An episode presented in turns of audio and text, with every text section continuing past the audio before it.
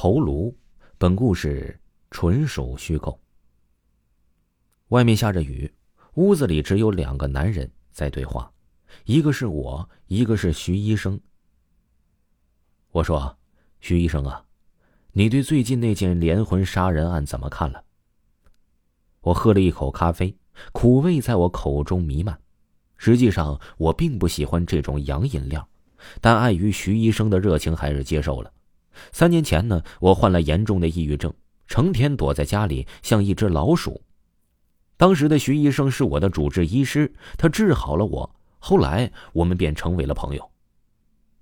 恐怖，这令人发指的案子闹得全市人人心惶惶的，现在大家都不敢独自上街。恐怖，徐医生咳嗽了两下，脸色有些难看。是的，凶手很残忍。听说所有被害人都被割去了头，案发现场到处都是血淋淋的，连刑警都觉得恶心。这太让人难以置信了。徐医生耸了耸肩，是不是凶手都和这些人有着深仇大恨呢？我看不是。为什么？因为从被害人的身份来看，他们的阶层相去甚远。在这些无头尸体中，有一个是书店老板，一个是工程师，一个是街头流浪的乞丐，一个还是个学生，另外还有一个妓女，甚至，甚至还有一个法官。我接下去说，他们之间毫不相干，甚至互相根本不认识。刑警们也没查到他们生前与谁有这么大的仇恨，以至于被人杀死之后还要割掉头颅泄愤。这些警察都是个白痴，平时耀武扬威的，用得着他们的时候却拿不出来一点本事。我愤愤的说：“你好像对警察很有偏见啊！”徐医生做了一个不赞同的动作。没什么，只是有些生气罢了。我无奈的笑了笑。我们沉默了一会儿，外面的雨越下越大了。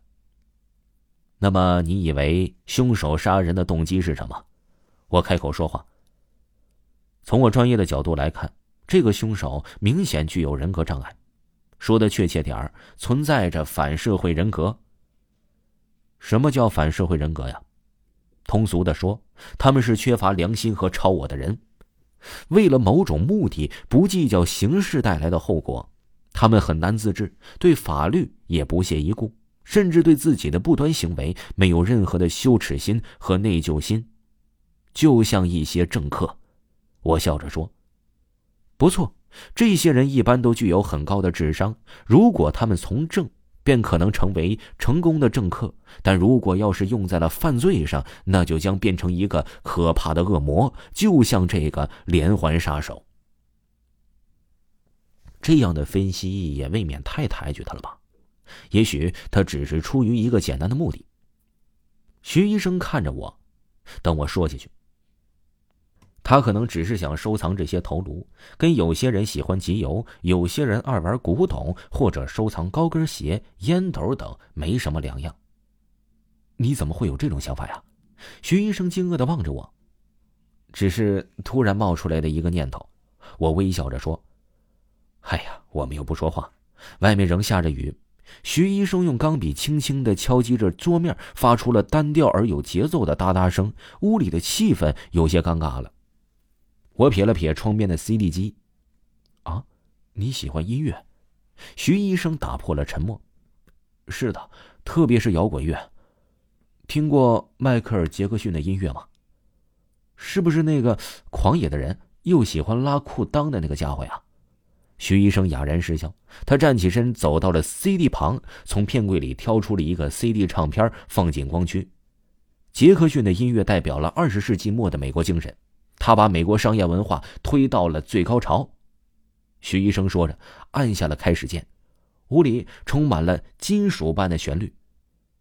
不错，很好听，我冷冷的说。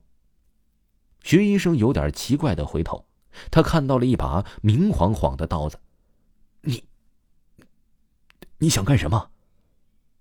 他有些惊慌失措。徐医生，我很喜欢你的才华。但是很遗憾，我更喜欢你的头颅。我微笑着，像欣赏一件艺术品般沉醉的盯着他的头。CD 机里响起了迈克尔恐怖故事好死的尖叫。两个小时之后啊，徐医生的头摆在了我地下室的陈列柜，跟那六个表情各异的头颅并列在一起。听众朋友，本集播讲完毕。如果没有听过维华的本部专辑的话呢，可以听一听维华的《我在殡仪馆当学徒》这本书呢是新出的，非常非常的好听，听名字就知道。恐怖且刺激的一本书，而且呢有非常非常豪华的配音阵容，喜欢的朋友一定要去听听啊！咱们下期再见。